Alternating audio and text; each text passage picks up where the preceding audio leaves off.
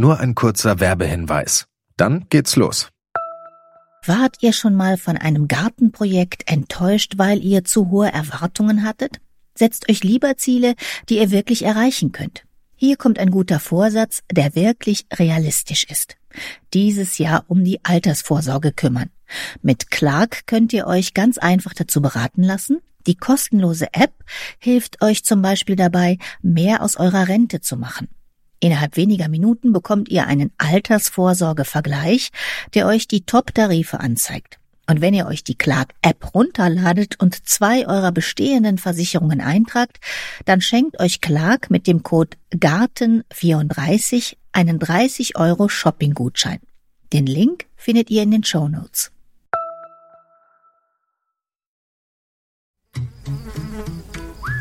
Gartenradio mitten im Grünen.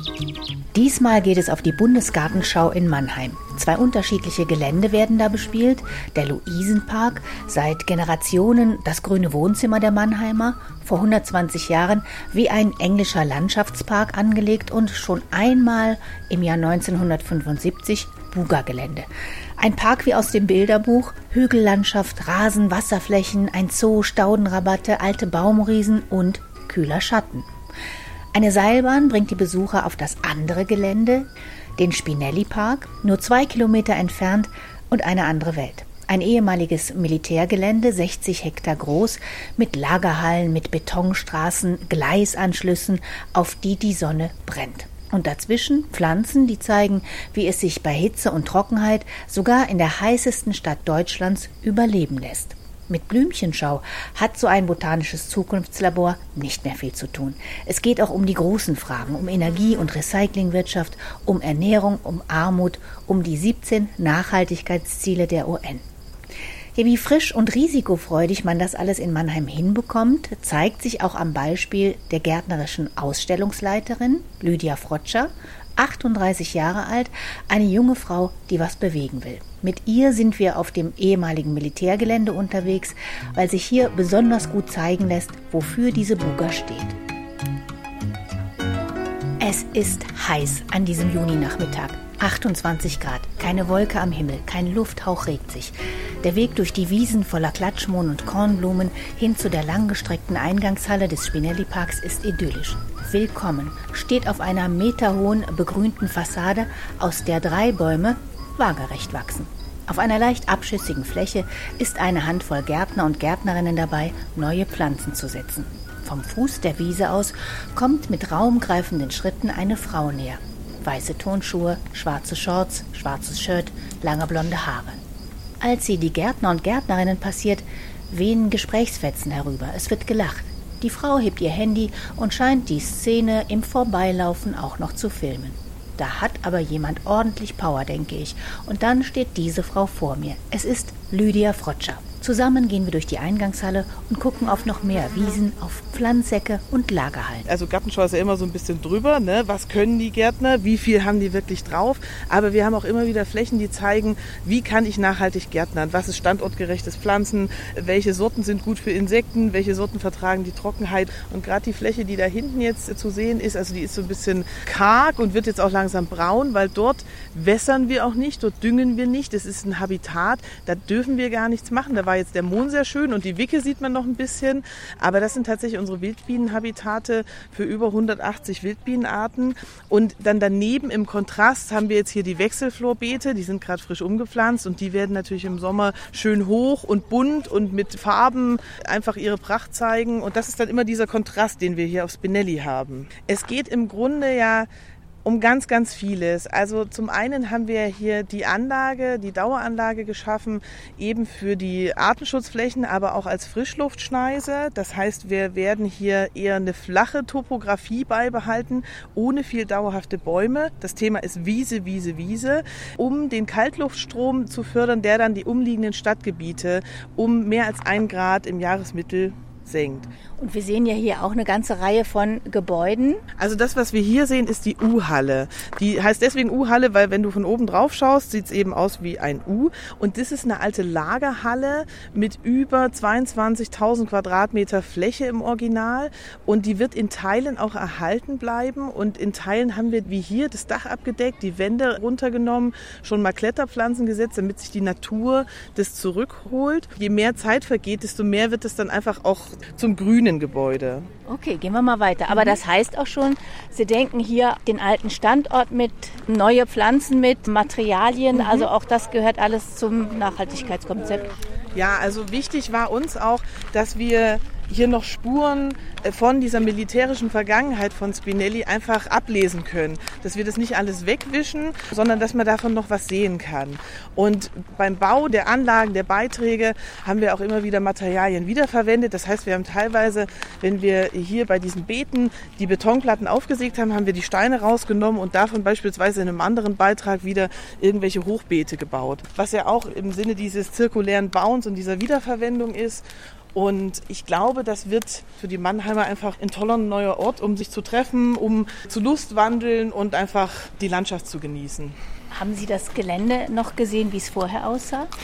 ja, das habe ich noch gesehen. Ich war das erste Mal hier im Sommer 2019 da sah es noch ganz anders aus. Also viele Flächen waren noch versiegelt, viele Hallen standen auch noch da. Also im Grunde der komplette nördliche Teil, wo wir jetzt gleich hingehen, der war voll mit Hallen und es ist Wahnsinn. Viele Besucher, die vor ein, zwei Jahren mal hier eine Baustellenführung mitgemacht haben und die es jetzt sehen, die können das gar nicht glauben, was daraus geworden ist. Und kriegt man eine Angst als gärtnerische Leiterin vor so einem Riesenprojekt? Angst vielleicht nicht, aber großen Respekt hatten wir schon davor. Also auch ich, einfach dieses Gelände, wenn man es gesehen hat, das war ja schon ein paar Jahre mehr oder weniger brach gelegen. Das hatte super viel Charme, aber es war uns auch klar, wir müssen da echt viel machen, um einfach diese Weite zu erfassen und den Besucher auch so ein bisschen äh, zu führen, dass er zumindest die Highlights an einem Tag fassen kann, weil er muss ja dann auch noch in den Luisenpark gehen. Für mich war das ja die Aufgabe, dass diese 60 Hektar bunt zu kriegen. Ja, also mit, mit Blumen zu schmücken. Und das war schon eine ganz schöne Herausforderung.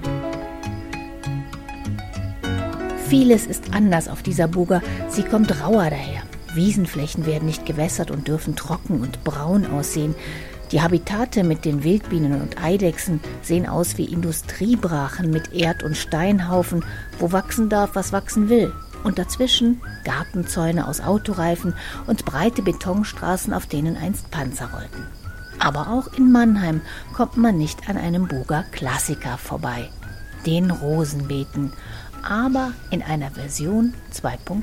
Also hier sind wir an einem Beitrag, der mir persönlich ganz besonders am Herzen liegt. 1500 Quadratmeter Freilandausstellung Rosen und es ist ja einer der traditionellen gärtnerischen Beiträge auf Bundesgartenschauen und wir wollten hier von Anfang an ein bisschen was anders machen. Wir haben ja alle gärtnerischen Wettbewerbe frei von Torf, frei von chemischen Pflanzenschutzmitteln und frei von mineralischen Düngern aufgezogen. Und dann war uns auch wichtig, weil ich war viel auf Gartenschauen unterwegs und war auch in Heilbronn, weil ich ja noch viel in der Arbeitshose unterwegs. Und mich fragen immer wieder Besucher, diese oder jene Rose, warum funktioniert die nicht bei mir im Garten? Die sieht doch bei Ihnen so schön aus. Und wir haben gesagt, wir wollen hier einen Beitrag machen, der für den Besucher realistisch ist oder vorbildhaft ist. Sprich, wir haben hier den Wert gelegt auf Rosensorten, die eine sehr hohe Blattgesundheit aufweisen, weniger Mehltau oder Sternrußtau anfällig sind. Wir haben von 206 Sorten 68 ADR-Rosen, also diese allgemeine deutsche Rosenneuheitenprüfung. Und wir haben auch fast nur einfache und halbgefüllte Sorten. Wir haben auch ein paar Duftrosen mit dabei, auch ein paar gefüllte, aber wirklich eher diese modernen Züchtungen. Da gab es ein paar Leute, die geungt haben, das kannst du nicht machen. Du musst englische Rosen zeigen und dieses und jenes. Und ich habe gesagt, nein, das muss ich nicht, weil um die Gartenschau würdig zu präsentieren, muss ich die eben spritzen. Und über den Punkt sind wir jetzt hinaus. Natürlich, Gartenschau muss immer ein bisschen drüber sein. Das ist kein alltägliches Gärtnern aber wir haben auch eine Vorbildfunktion. Und dann haben wir diesen Beitrag hier gemeinsam verwirklicht mit dem Planer Christian Meyer aus Berlin. Und wir haben Flächen wie diese hier zum Beispiel, die hat diesen Kies-Sand als Mulchschicht. Und da haben wir eher den wildnishaften Charakter hier mit dieser Stipa gigantea, also diesen großen Gräsern, den Steppenkerzen. Und da sind auch viele einfach blühende bzw. einmal blühende Rosen drin, Wildrosensorten, die dann eben Hagebutten machen. Und im Gegensatz dazu haben wir dann auf der anderen Seite mulchbedeckt eben diese Flächen mit gärtnerisch linear angeordneten Beeten, auch ein bisschen anderen Stauden noch drin. Und wir haben trotzdem hier und da auch mal einen Sternrußtau oder was, dann gehen wir her und schneiden die Rosen einfach radikal. Der Beitrag sieht super aus, aber wenn Sie jetzt hier schauen, zum Beispiel auch die Campanula, unten haben die braune Blätter, habe ich gesagt, wir lassen die jetzt blühen, dann schneiden wir die unten ab. Fertig, hier wird nichts gespritzt. Wir dürfen auch mal zeigen, dass Gatten auch Vergänglichkeit bedeutet. Das ist einfach so. Und wenn die Blattläuse kommen und ich bis in die Füße stillhalte, dann kommen auch ziemlich schnell die Marienkäfer dazu. Wir spritzen einmal die Woche mit einem Pflanzenstärkungsmittel. Wir haben nochmal umgeswitcht jetzt auf Vitanal, nennt sich Vitanal Sauerkombi, kann ich nur empfehlen. Also das ist im Grunde ein Pflanzenstärkungsmittel, wird übers Blatt aufgenommen, das macht das Blatt schön robust. Ich kann auch, wenn ich nur wenig Rosen zu Hause habe, kann ich auch einen schönen Brennnessel- oder Schachtelhalmsud anrühren. Die Zeit hatten wir jetzt hier nicht und deswegen machen wir das mit dem Vitanal. Und es ist wirklich großartig. Klopf auf Holz, der Sommer ist ja noch nicht vorbei. Aber das Schöne ist auch an diesem Beitrag, wenn wir dann Oktober haben, dann sind die Rosen, die wirklich noch tippitopp dastehen und gar nichts haben. Wer schlau ist, kommt dann und guckt nochmal und weiß genau, das sind die Rosen, die sollte ich mir in meinen Garten holen. Wir sind ein bisschen stolz drauf, um ehrlich zu sein. Hört man kaum, oder? Trotz Hitze ist Lydia Frötscher kaum zu bremsen. Telefoniert schnell mal zwischendurch, klärt was mit den Gärtnern. Zwischen 5 und 7 Uhr morgens steht sie auf. Und jeder Tag ist anders. Mal bleibt ein LKW mit Pflanzen im Stau stehen, dann macht die Bewässerungsanlage schlapp und für alles ist sie zuständig. Aber sie scheint das mit der Energie einer Lara Croft oder sonst einer Wonder Woman zu wohnen. Sie hatten ja schon Buga-Erfahrung, Sie waren in Heilbronn. Ist das jetzt hier sehr anders oder kann man sagen, ich habe eine Buga gemacht, dann kann ich auch die nächste? Es ist total anders. Also man nimmt natürlich Erfahrungen mit. Es gibt viele Ähnlichkeiten, aber im Grunde ist das Projekt ein ganz anderes, weil wir ein komplett anderes Team sind und weil auch die Fläche eine ganz andere ist. Ja, wir haben hier zwei Gelände. Wir hatten in Heilbronn ein Gelände mit 40 Hektar und hier haben wir allein den Luisenpark mit 40 Hektar und hier nochmal 60 und auch der Charakter vom Gelände ist ja ganz anders. Also die Blaupause war nicht ganz zu nutzen. Für uns war die Zeit natürlich ein großer Faktor, weil wir das Gelände zwei Jahre zu spät übergeben bekommen haben. Und ich kann innerhalb von kurzer Zeit landschaftsgärtnerisch oder baulich relativ viel machen, was Wege angeht und, und Plätze und so weiter. Aber die Pflanze, die kann ich ja nicht zwingen zu wachsen. Ja, es gibt gewisse Sachen, die einfach schon im Vorfeld da sein müssen. Das waren unsere 2023 Zukunftsbäume. Das waren vor allem unsere Rosen, auch die Staudenbeete. Und da haben wir schon ganz schön gekämpft, dass wir einfach so weit rechtzeitig fertig sind, dass wir das im Vorfeld pflanzen können. Und das hat auch geklappt. Also das merken wir jetzt, wie sehr sich das gelohnt hat. Darf ich mal fragen, wie alt Sie sind? 38. Wie kommt man in so einem jugendlichen Alter zu so einer rasanten Karriere? Also das war eigentlich alles gar nicht so geplant. Ich bin ja gelernte Landschaftsgärtnerin, habe auch länger in dem Beruf gearbeitet, viel in der Gartenpflege, in der Baumschule. Und dann habe ich zwei Jahre in Vollzeit meinen Meister und meinen Techniker gemacht und wollte immer irgendwie was Besonderes machen, ohne zu wissen, was das Besondere ist. Und dann bin ich über ein Stellenangebot der Buga Heilbronn gestolpert, kurz bevor ich meine Prüfungen zum Techniker gemacht habe und dann bin ich dahin und dann haben die mich genommen und das war Liebe auf den ersten Blick. Ich wusste nicht, worauf ich mich einlasse. Es hieß immer nur, ja, du machst da als Freiland, aber was ich in dem Freiland machen sollte, keine Ahnung. Und es war mir nach zwei, drei Wochen schon klar, verdammt, ich will keinen anderen Job mehr machen. Und vielleicht war es die Leidenschaft ein bisschen dazu, dass mir dann hier in Mannheim, also es war relativ schnell klar, dass ich mit nach Mannheim gehen werde. Und dann wurde mir die Leitung der gärtnerischen Ausstellungen angeboten, was ich mir zunächst nicht mal unbedingt zugetraut hätte. Aber ich wusste, man wächst mit seinen Aufgaben und mit guten Leuten an meiner Seite schaffe ich das schon und so kam es dann auch. Apropos Mannschaft, das scheint ein ganz guter Zusammenhalt zu sein, weil ich habe gesehen, Sie sind auch geehrt worden im Luisenpark. Da gibt es ein Schild, da steht Lydias Rhododendron und Fuchsienzauber. Ja, das stimmt allerdings. Mir ist heute noch nicht ganz klar, wie ich zu dieser Ehre gekommen bin. Wir haben im Luisenpark gärtnerisch wenig eingegriffen, sage ich mal. Das war uns von Anfang an klar, haben aber zwei Beiträge dort gemacht. Das ist zum einen der Staudenwettbewerb, der nationale, Und dann haben wir dort die Rhododendronfläche, die es schon gibt, erweitert. Und ja, also Rhododendron und Fuchsienzauber sollte es ohnehin heißen. Und es hat dann meinen Namen bekommen. Und es ist mir fast immer ein bisschen unangenehm, dass ich dort jetzt verewigt bin. Aber ich freue mich natürlich auch sehr. Und ja, wir sind ein starkes Team, gerade auch im gärtnerischen Bereich mit der Ellen Oswald und ihren Gärtnern. Die, die, das hat von Anfang an unglaublich gut gepasst. Das muss auch, sonst kann man so ein Projekt nicht durchziehen. Und ich meine, Sie machen ja einen wahnsinnig energiereichen Eindruck. Aber gab es auch schon mal Gegenwind? Eine junge Frau in dem Beruf ist ja gar nicht so selbstverständlich. Also von Kollegen jetzt gar nicht so. Es ist natürlich so, gerade bei so einem Projekt, man hat mit unglaublich vielen Menschen zu tun, mit unglaublich vielen Partnern, Ausstellungspartner, Planer, mit der Stadt, mit der Politik, mit Kollegen. Da muss man sich immer mal aufstellen oder breite Schultern machen.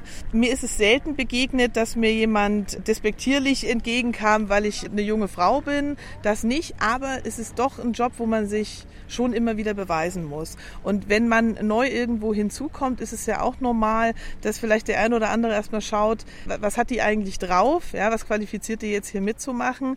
Und ich muss ja zugeben, ich hatte ja auch als Ausstellungsleiterin noch keine Erfahrung. Und da musste ich mich natürlich erstmal positionieren. Und das ging dann aber relativ schnell. Also man hat dann gemerkt, dass man gut miteinander kann und dann passt das. Und dann muss man aber auch immer wieder, also es gibt ja so viele Meinungen und Wünsche. Man muss ja immer wieder diskutieren. Bei allen möglichen Projekten. Macht man ja jetzt Rasen, macht man Wiese äh, oder auch hier mit den Rosen. Ja, da gab es auch alteingesessene Gärtner, die gesagt haben, das, das kannst du nicht bringen. Das wollen die Leute nicht sehen. Doch, sie wollen es sehen. Also da sagt man dann halt, komm, wir versuchen es einfach mal. Und ich habe immer gesagt, ich bin mir sicher, wir werden nicht weniger Besucherzahlen haben, nur weil ich hier halbgefüllte und einfache Rosen gepflanzt habe. Aber das sind schon so Sachen, wo man sich dann so ein bisschen sich dann durchsetzt oder auch manchmal nicht. Also meinen Willen habe ich auch nicht immer gekriegt. Weiter geht's. Wir kommen an einer langen, schmalen Halle vorbei, beziehungsweise einer ehemaligen Halle. Denn jetzt ist es eher ein offener Schuppen. Die Wände sind weg. Das Dach wird nur noch von grauen Metallträgern alle paar Meter gehalten. Und ausgefüllt ist diese Halle komplett mit einem ungewöhnlichen Möbelstück. Mein Gott, ein Tisch, der ist 200, 300 Meter lang? Also ich weiß tatsächlich gar nicht, wie lang er ist. Das ist unser Tisch der Nationen. Das heißt, hier stehen an dieser Tafel 193 Stühle.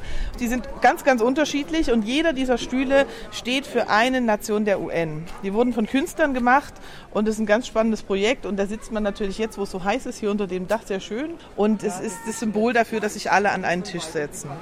Die Buga hat sich ja bekannt zu den 17 Nachhaltigkeitszielen der Vereinten Nationen. Da gehört ja eben auch Frieden dazu, Armut, Geschlechtergerechtigkeit. Das ist aber auch eine ganz schön große Aufgabe für eine Gartenschau, oder?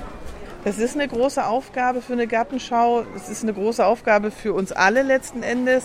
Man kann natürlich auch nicht erwarten, dass wir jetzt einem Besucher an einem Tag des Besuchs alle Nachhaltigkeitsziele nahebringen oder dass er dann zum Vegetarier wird oder was weiß ich. Was aber uns wichtig war, ist einfach diese Thematik aufzuzeigen und vielleicht auch das Bewusstsein, was ja ohnehin in den letzten Jahren so sehr gewachsen ist und das ist ja super wichtig, das noch mehr zu schärfen. Und wenn ich hier einen Besucher habe, der einfach einen tollen Tag hatte, gärtnerisch ein paar tolle Sachen gesehen hat und dann am Ende des Tages noch mitgenommen hat, aha, es gibt diese 17 Nachhaltigkeitsziele der UN und hat darüber was gelernt, dann ist das eine super Sache. Oder er hat einfach nur mitgenommen, aha, die und die Staude, die eignet sich gut für Sonne, die kann Trockenheit ab, dann pflanze ich die mal, statt dass ich mir einen Schottergarten mache. Diese Kleinigkeiten einfach, dann haben wir auch schon was gekonnt. Und das ist so ein bisschen der Hintergedanke dabei. Nie mit dem erhobenen Zeigefinger, aber einfach zeigen, wo gehen wir hin in Zukunft, was ist möglich, wo müssen wir vielleicht einfach unseren Blick weiten und nicht zuletzt stand es außer Frage, weil sich Mannheim ja schon diesen 17 Nachhaltigkeitszielen auf kommunaler Ebene einfach zugewendet hat und deswegen war das von Anfang an klar, das ist unser Thema. Also man kann auch mit Gärten politisch sein.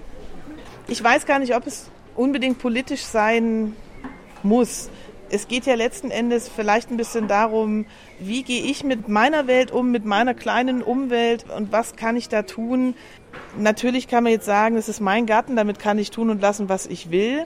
Aber damit kann ich halt auch, wenn ich das möchte, einen super wertvollen Beitrag leisten. Ja, ob das jetzt ein Vorgarten ist von drei Quadratmeter oder ob das 1000 Quadratmeter sind, ist dabei egal. Das ist alles wichtig. Und nicht zuletzt macht ja auch dieses klimagerechte Gärtnern ist ja auch oft pflegeerleichtertes Gärtnern. Also wenn wir beim Thema Rasen sind oder beim Thema, ich pflanze irgendwelche Stauden, wo ich eben nicht darauf achte, welchen Standort die bevorzugen und dann äh, wundere ich mich, warum ich immer austauschen muss oder solche Geschichten. Und zum klimagerechten Gärtnern gehören natürlich auch Bäume. Bäume auf dem Spinelli-Gelände würden aber auf Dauer den frischen Wind bremsen, der von den Hängen des Odenwald in die Stadt strömen und sie kühlen soll. Ein Dilemma, für das sich 2023 Lösungen gefunden haben. Wir sind jetzt noch ein bisschen weiter gegangen. Wir gehen jetzt hier rechts sind die Rosen und links ist so ein kleiner Hügel und da stehen jetzt die Genau. Zukunftsbäume drauf. Die 2023 Zukunftsbäume für Mannheim, die stehen dort.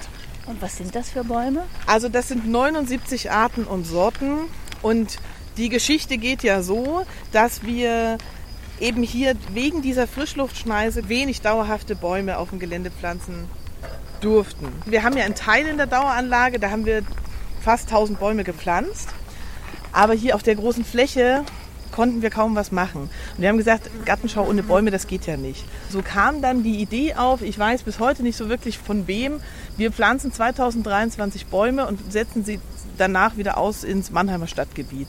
Wahnsinnige Logistik dahinter. Auch nicht unbedingt dann so ganz nachhaltig. Naja, mh, das kann man so oder so sehen, aber im Grunde fungieren wir ja als Baumschule.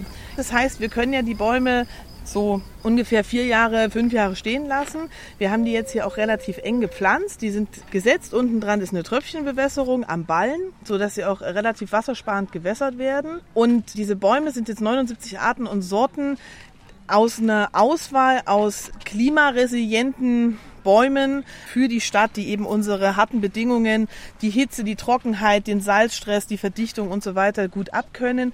Es sind aber auch ein paar heimische Bäume dabei und wir haben auch ein paar Obstsorten noch für Streuobstwiesen. Und dann haben wir diese Schilder, dass man ab und zu mal gucken kann, was sind das eigentlich für Bäume. Und die stehen jetzt hier momentan, ist die Wiese noch relativ hoch. Die werden jetzt bald gemäht, sodass man auch im Sommer sich tatsächlich mal unter die Bäume verziehen kann mit einem Sitzsack und da noch ein bisschen Schatten hat.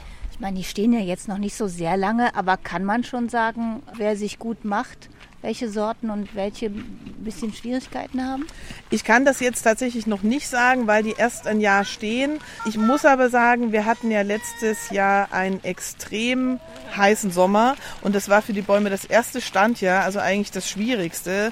Und wir hatten von den 2023 Bäume knapp 30 Ausfälle. Die haben sich alle super gemacht. Ich habe sie jetzt noch nicht bonitiert, dass man sagt, boah, der ist jetzt besser gewachsen als der andere.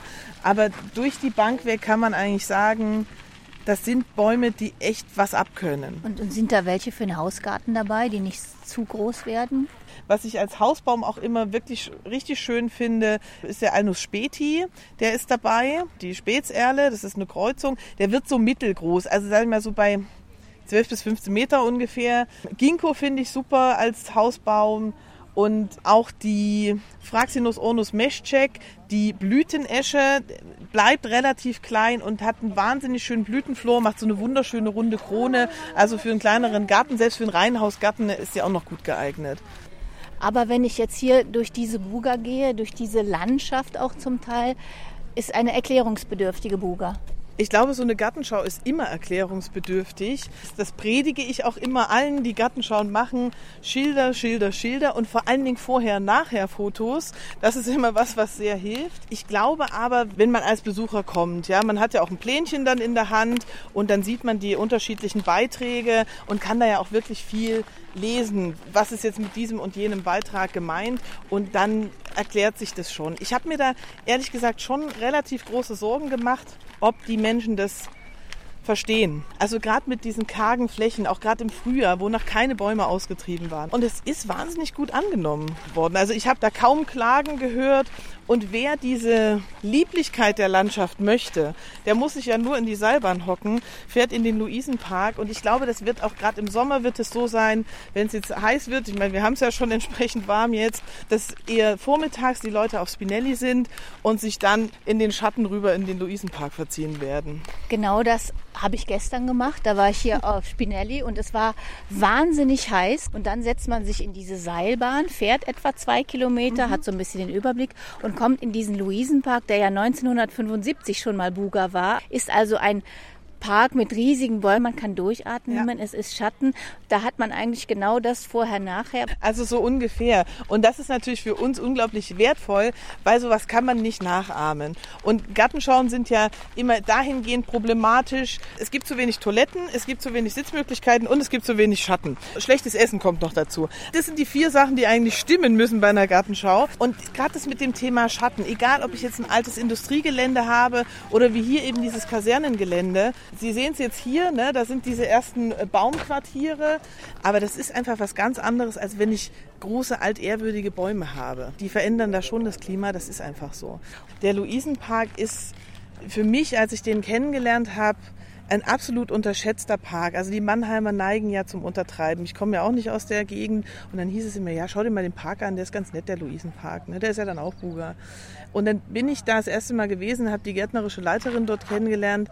Und wir sind wirklich also mein Kollege und ich, mit offenem Mund da durchgegangen. Weil der ist so toll angelegt. Ich habe immer gesagt, das ist schon ein Brett, das ist eine Basis. Wenn das mit Spinelli nicht klappt, dann haben wir zumindest den Luisenpark. Das habe ich immer so, so ein bisschen geungt. Aber natürlich war da auch seit 75 einiges in die Jahre gekommen. Also gerade was das Pflanzenschauhaus angeht, das sind einfach Sachen, die müssen ab und zu mal saniert werden. Das ist jetzt passiert, was natürlich auch energetisch total klasse ist. Den Pflanzen geht's wieder besser. Es gibt ein neues Südamerika-Haus. Dann haben wir ja noch die Zoologie. Auch die bedarf ja eigentlich modernster Bauweisen und Technik, damit das einfach auf Dauer artgerecht und auch einfach erhalten bleiben kann. Dann haben wir das neue Pinguingehege. Die Mannheimer lieben ja ihre Pinguine. Es war so toll, als die ein, zwei Tage vor Eröffnung eingezogen sind. Dann ging es bei uns in der WhatsApp-Gruppe, die Pinguine sind da, Eröffnung kann stattfinden. also es war wirklich richtig cool und ich glaube, dem Luisenpark hat es für die Zukunft wahnsinnig was gebracht. Kriegen Sie denn auch Reaktionen mit von den Leuten? Ja, natürlich. Ich gehe ja manchmal in Buga-Shirt oder Buga-Jacke raus. Da kriege ich natürlich ganz andere Reaktionen, als wenn ich jetzt inkognito unterwegs bin. Beides ist super interessant. Wenn ich offiziell unterwegs bin, werde ich viel gefragt. Wo geht's denn da lang? Wo geht's denn dort lang? Aber auch heute erst war es, äh, dass ich Fragen bekomme zum Thema, ich habe hier vorne ein Unkraut gesehen, was machen Sie dagegen? Ich habe das bei mir am Friedhof, kann ich das spritzen? Ja, das ist natürlich dann genau mein Thema. Aber auch viel, wenn wir mit den Gärtnern unterwegs sind, das finde ich immer besonders schön und das kriegen auch unsere Gärtner zu hören. Das haben sie schön gemacht, das ist alles so schön. Also das freut natürlich gerade die Leute, die hier draußen sind, die wirklich mal lochen und Schläuche ziehen und pflanzen und bei 1000 Quadratmeter Beetfläche Unkraut ziehen und schnippeln. Also es ist ein schöner Arbeitsplatz, aber es ist auch körperlich anstrengend. Aber am coolsten finde ich es, wenn ich inkognito unterwegs bin und das so beobachte, wie die Leute Dinge fotografieren, wie sie genau an Blüten rangehen, wie sie sich miteinander unterhalten. Was ist denn das? Such mal das Schild. Oh, das wäre doch auch was für uns. Also, das ist top. Ein besonderes Beet will Lydia Frotscher mir noch zeigen. Ein Staudenbeet, das gerade fertig geworden ist. Also hier haben wir jetzt unsere Dahlienflächen, die heute fertig gepflanzt wurden. Das habe ich gestern gesehen. Da waren Männer, die hatten äh, so eine Art Bohrer und haben dann die Erde aufgebohrt und dann die Dahlien reingesetzt. Das sind unsere Gärtner hier, die Firma Seitz ist das. Und bei denen habe ich auch zum ersten Mal einen Pflanzbohrer gesehen. Da habe ich mich im Frühjahr schon so drüber beäumelt. Es scheint recht schnell zu gehen, ja. Meins wäre es nicht, aber es ist tatsächlich, wenn du solche Massen hier pflanzt, also auch das sind ja wieder 1000 Quadratmeter mit, ich kann jetzt nicht sagen, wie viele Pflanzen, wir haben ja insgesamt im Sommerflor 130.000 Pflanzen. Da freust du dich über so einen Pflanzbohrer. Gleich neben dem Dahlienbeet verläuft eine breite alte Panzerstraße. In der ganzen Länge leuchtet ein Band aus Wolfsmilch, Katzenminze, Schafgarbe. Wir haben teilweise auch die Krambe, diesen Meerkohl und diese Staudenbeete hier, die finde ich aus diversen Gründen wirklich super cool. Wir haben ja diese riesengroßen Betonwege, das sind die alten Bestandswege und da war uns auch klar, wir wollen die erhalten, die sollen bleiben. Aber die waren halt echt massiv und irgendwann kam dann einer unserer Planer auf die Idee, hey komm, wir brechen das in der Mitte auf und machen dann Staudenbeete da rein. Und man sieht ja auch, dieser Beton Betonbruch, der jetzt noch als Wegplatten oder als Trittplatten so ein bisschen da drin liegt. Und dann war hier wirklich das Ziel, auch wieder hitzeverträgliche Stauden auszuwählen, die dann auch in den nächsten Jahren, wenn hier die Gartenschaugärtner nicht mehr da sind, einfach das Ganze gut überleben und einfach als Flächen so erhalten bleiben. Und das ist wirklich super gelungen. Wir haben verschiedene Farbthemen. Hier ist jetzt unschwer zu erkennen das Farbthema Gelb. Und wir haben eine riesen Blühamplitude. Also das ist auch wirklich von dem zeitigen Frühjahr bis in den späten Herbst blüht und was für die Insekten da ist. Also das heißt, hier sind dann die Panzer lang gefahren und die Versorgungsfahrzeuge. Ja, genau. Und in diesen Quadraten, die quasi außerhalb sind, also da, wo jetzt unsere Dahlien stehen beispielsweise, dort waren auch Hallen. Also das stand hier alles, was nicht Weg war, war dann, weiß ich nicht, so zwei Meter Streifen Wiese einfach und dann große Hallen. Hier standen 20, 30, 40 Hallen noch bis Ende 2020. Also da haben wir hier die letzten Hallen weggemacht und dann konnten wir erst anfangen, auch das Gelände wirklich zu bearbeiten. Und ich glaube, gerade für die Mannheimerinnen und Mannheimer ist es schon was Besonderes, wenn die so eine Fläche zurückbekommen. Für mich ist natürlich das Highlight, jetzt hier die gärtnerischen Ausstellungen zu zeigen und 178 Tage lang Sommerfest zu feiern und zu zeigen, was der Gartenbau kann. Aber das eigentlich noch wichtigere ist ja die Daueranlage und dass nach 70 Jahren hier dann die Zäune fallen, die Leute hier mit dem Fahrrad und zu Fuß wieder hingehen können. Wir haben oben noch die Parkschale mit den Spielanlagen. Da will man wieder Kind sein mit den Bäumen und Staudenflächen. Das wird für Generationen erhalten bleiben. Und das ist ja eigentlich das, was die Nachhaltigkeit auch ausmacht. Ja, also nicht mal unbedingt, dass ich jetzt hier in Mangold gepflanzt habe oder eine Dahlie oder hier ein schönes Staudenbeet habe, sondern was aus dieser Fläche wird und was das fürs Stadtbild von Mannheim einfach bedeutet. War waren auch amerikanische Soldaten schon mal hier gucken? Nicht so viel, wie ich es mir eigentlich gewünscht hätte. Aber ich weiß gar nicht, ob die Amerikaner da so interessiert dran sind. Aber es ist wirklich immer wieder auch dieses Emotionale, wenn man mit Leuten hier aus der Gegend spricht, die es wirklich tief berührt, was jetzt hier aus der Fläche geworden ist, wo noch vor 20 Jahren die Militärfahrzeuge rumgefahren sind. Das, das ist natürlich auch gerade in der jetzigen Situation mit dem Ukraine-Krieg, naja, ein sehr starkes Symbol einfach. Das ist einfach eine Einlösung für den Frieden. So. Und das ist, hat schon auch eine Bedeutung.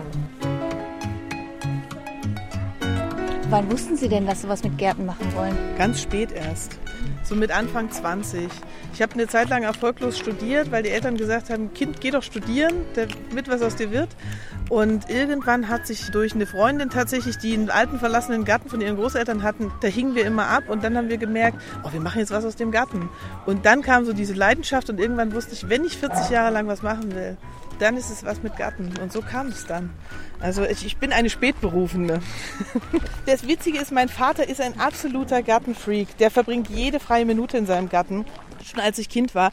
Aber das hatte sich erstmal gar nicht auf mich übertragen, weil es eher immer hieß, nein, spiel da nicht mit dem Ball in den Sträuchern und komm da raus. Und ne, also sein Gatten war ihm immer heilig und ich habe das nie geteilt. Und als ich meine Lehre angefangen habe, da war er nämlich auch erstmal skeptisch, als ich dann anfing, ihm reinzureden, von wegen, Papa, mach doch mal dieses und jenes. Und er hat erstmal gesagt, nee, nee, das, ich habe das schon immer so gemacht und du hast doch keine Ahnung.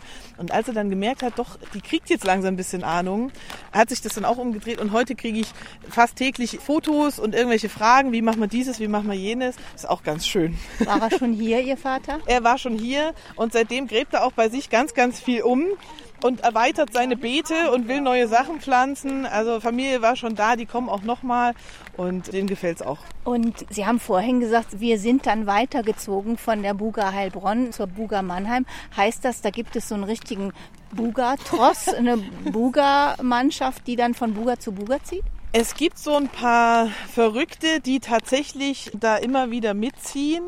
Das sind gar nicht so viele, aber man sieht dann doch immer wieder die üblichen Verdächtigen.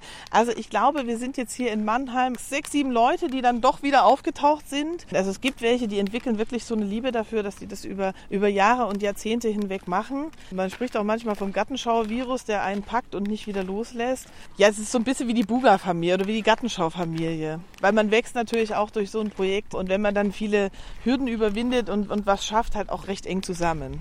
Und das heißt, nach Mannheim ziehen Sie dann vielleicht auch wieder weiter? Nach Mannheim werde ich ins Ruhrgebiet ziehen, nächstes Jahr, so im März, April. Und da geht's zur IGA 2027 im Ruhrgebiet. Ich war vor zwei Jahren dann das erste Mal da, als dann klar war, das wird meine nächste Station. Und ich hatte auch so eine alte, eingefahrene Vorstellung vom Ruhrgebiet. Da ist es grau, da ist alles Beton. Das war das komplette Gegenteil. Also das war für mich so lebhaft. Und dann sind wir dort auch ein bisschen über die Standorte, die es Buga sein werden oder IGA. Es ist ja eine internationale Gartenausstellung alle zehn Jahre. Und es hat mich so beeindruckt. Erstens mal die Vergangenheit von diesem Ruhrgebiet, was das geschichtlich für uns bedeutet, für Deutschland bedeutet hat, was das auch mit der Region gemacht hat, der Menschenschlag dann und wie man mit den alten Halden und auch diesen alten Kokereien und so weiter umgeht, finde ich ganz faszinierend. Und da musste ja das Ruhrgebiet in den letzten Jahren und Jahrzehnten auch komplett umdenken. Und es hat für mich so viel Potenzial, wird wieder eine ganz andere Geschichte als hier. Ich kenne auch schon ein paar Leute aus dem Team und wir machen jetzt erstmal Mannheim fertig und das ist jetzt präsent und wir freuen uns auf diesen Sommer oder über diesen Sommer hier. Aber ich, ich freue mich auch schon sehr aufs Ruhrgebiet. Wer sich auch erstmal über die Mannheimer Buga freuen will, kann das noch bis zum 8. Oktober tun. Es gibt wirklich jede Menge zu sehen, sodass ein Tag fast ein bisschen knapp ist, wenn man sich das Spinelli-Gelände und den Luisenpark angucken möchte.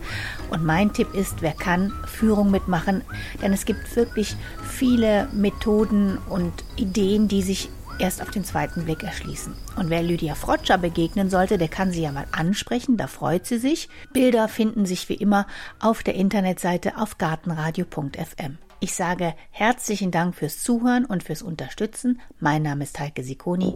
Machen Sie es gut. Gartenradio Gezwitscher